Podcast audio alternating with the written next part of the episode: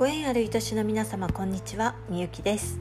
関西空港のある町泉佐野市で未病改善予防美容をコンセプトにしたエステティックサロンミューの運営や薬膳茶講座ドライフルーツショップみこんじゃく堂の運営などをしております。さて本日の声のブログはどんな油を取るべきかという内容でお伝えをしていきたいと思います。さて皆様お料理をする時なんですがどんな油を使ってはりますかね、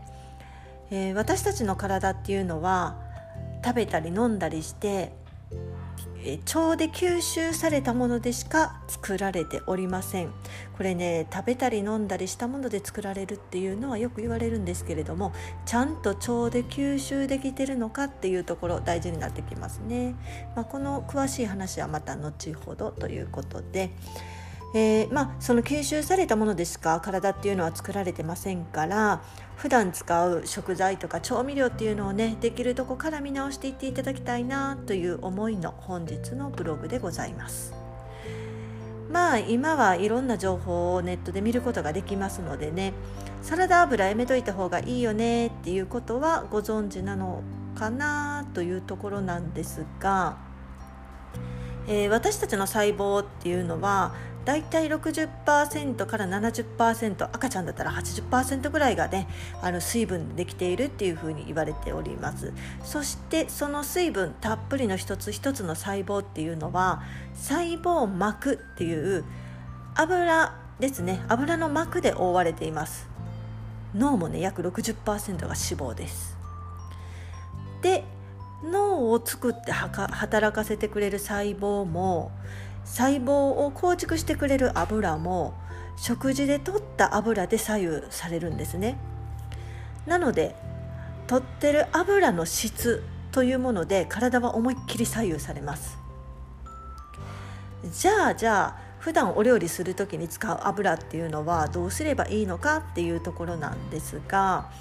えー、油の種類皆さん聞かれたことありますかね？オメガ3とかオメガ6とかオメガ9とか。あとは飽和脂肪酸とか。なんかいろいろ種類あるんですけれども、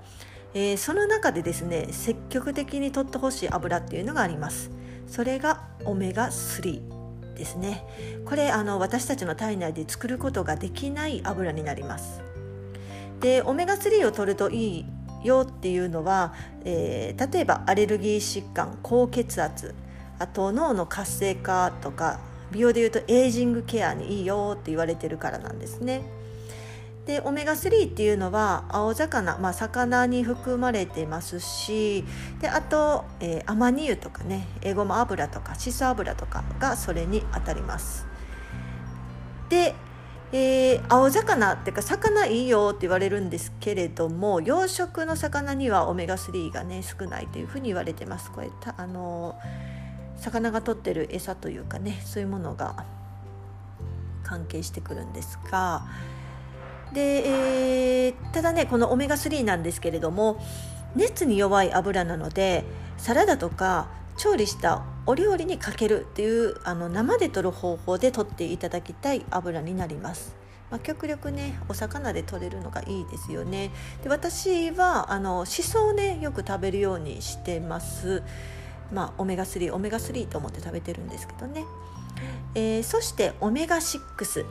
この油なんですがこれもオメガ3と同じく体の中で作ることのできない油に分類されますなんですが、えー、近年はね過剰に摂りすぎているっていうことが問題視されている油になります本来でしたらあの体の中で作ることができないのでオメガ3とオメガ6これは1対1の割合で取るのが理想とされているんですけれども今はね今の時代絶対に無理なんですね。人によってはこのオメガ3という、えー、取ってほしい油ですねそれが1に対してオメガ6という種類を100という割合で取ってる方もねいらっしゃるぐらいなんですね。なぜかって言いますとえー、普段食べてる食事にオメガ6ってむちゃくちゃ多く含まれてるんですね例えば油で言うとサラダ油で、えー、米油ごま油こういう調理油として使用する油もオメガ6になります。で油以外にも食品食事で納豆あと米で市販のドレッシングとかマヨネーズ、えー、コンビニとかファーストフード店で使われている揚げ油ですね。あとチョコレートに使われている植物油脂あとお豆腐大豆製品とかにもこのオメガ6っていうのは含まれてるんですね。なのでもうねわざわざ油で取らなくてもいいものなんです。もう普段の食事で圧倒的に取りすぎているものなんですね。で、えー、ですのでオメガ6はもう油としては加熱でも生食でももう取らないようにするのが賢明です。でなぜかって言いますとオメガ6の摂りすぎっていうのはアレルギーの原因になるっていうふうに言われてるんですね。であの一時一世を風靡した米油なんですがこれは米油はビタミン E がとても多いので酸化しにくくていいよっ言ってねとてもいい油だよっていうふうに言われてるんですけれども油の種類で言うと摂取オーバーしてるオメガ6この種類になるんですね。なのでわざわざ油で取る必要がないんです。まあ極力ね今の時代オメガ6を減らす努力っていうのをねしていかないといけないなというところです。そしてオメガ9これは体の中で合成作ってくれる作ることができる油なんですね。でこの油は、えー、オリーブオイルがそれにあたるんですけれども、えー、生食ではなくて極力加熱料理に利用してしてもらいたい油になります。でオリーブオイルなんですがちゃんと遮光容器に入ってるものっていうのを選んでください。で、えー、最後に飽和脂肪酸。これもオメガ6とあ違いました。間違えました。オメガ9と同じで体内で作ることができる油なんですね。これも、えー、加熱調理でお使いいただきたい油なんですが代表的なのはラードとかバターと牛肉。ココナッツオイルもココナッツオイル流行りましたよね。ココナッツオイルなんかが、えー、飽和脂肪酸と言われるものになります。まあ、あのラードとかもおすすめなんですけど言うても動物性なんで何でもそうなんですけどね取りすぎには注意です。で、えー、私の家での油の使用方法としては普段の加熱調理にはラードかオリーブオイルを使ってますで揚げ物なんかで大量の油を使う時っていうのはオリーブオイルにしておりますでサラダにはドレッシングっていうのはかけずにですねドレッシング気をつけてくださいね。ダイエットでサラダ食べてるせやけどドレッシングかけてるって言うともう何してるこっちゃかになりますからね。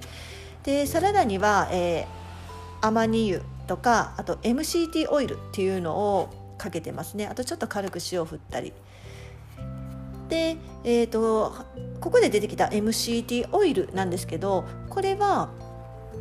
中鎖脂肪酸っていう種類の油になるんですけれども太らない油とも言われてるんですよね。まあ分解が早いものなんです。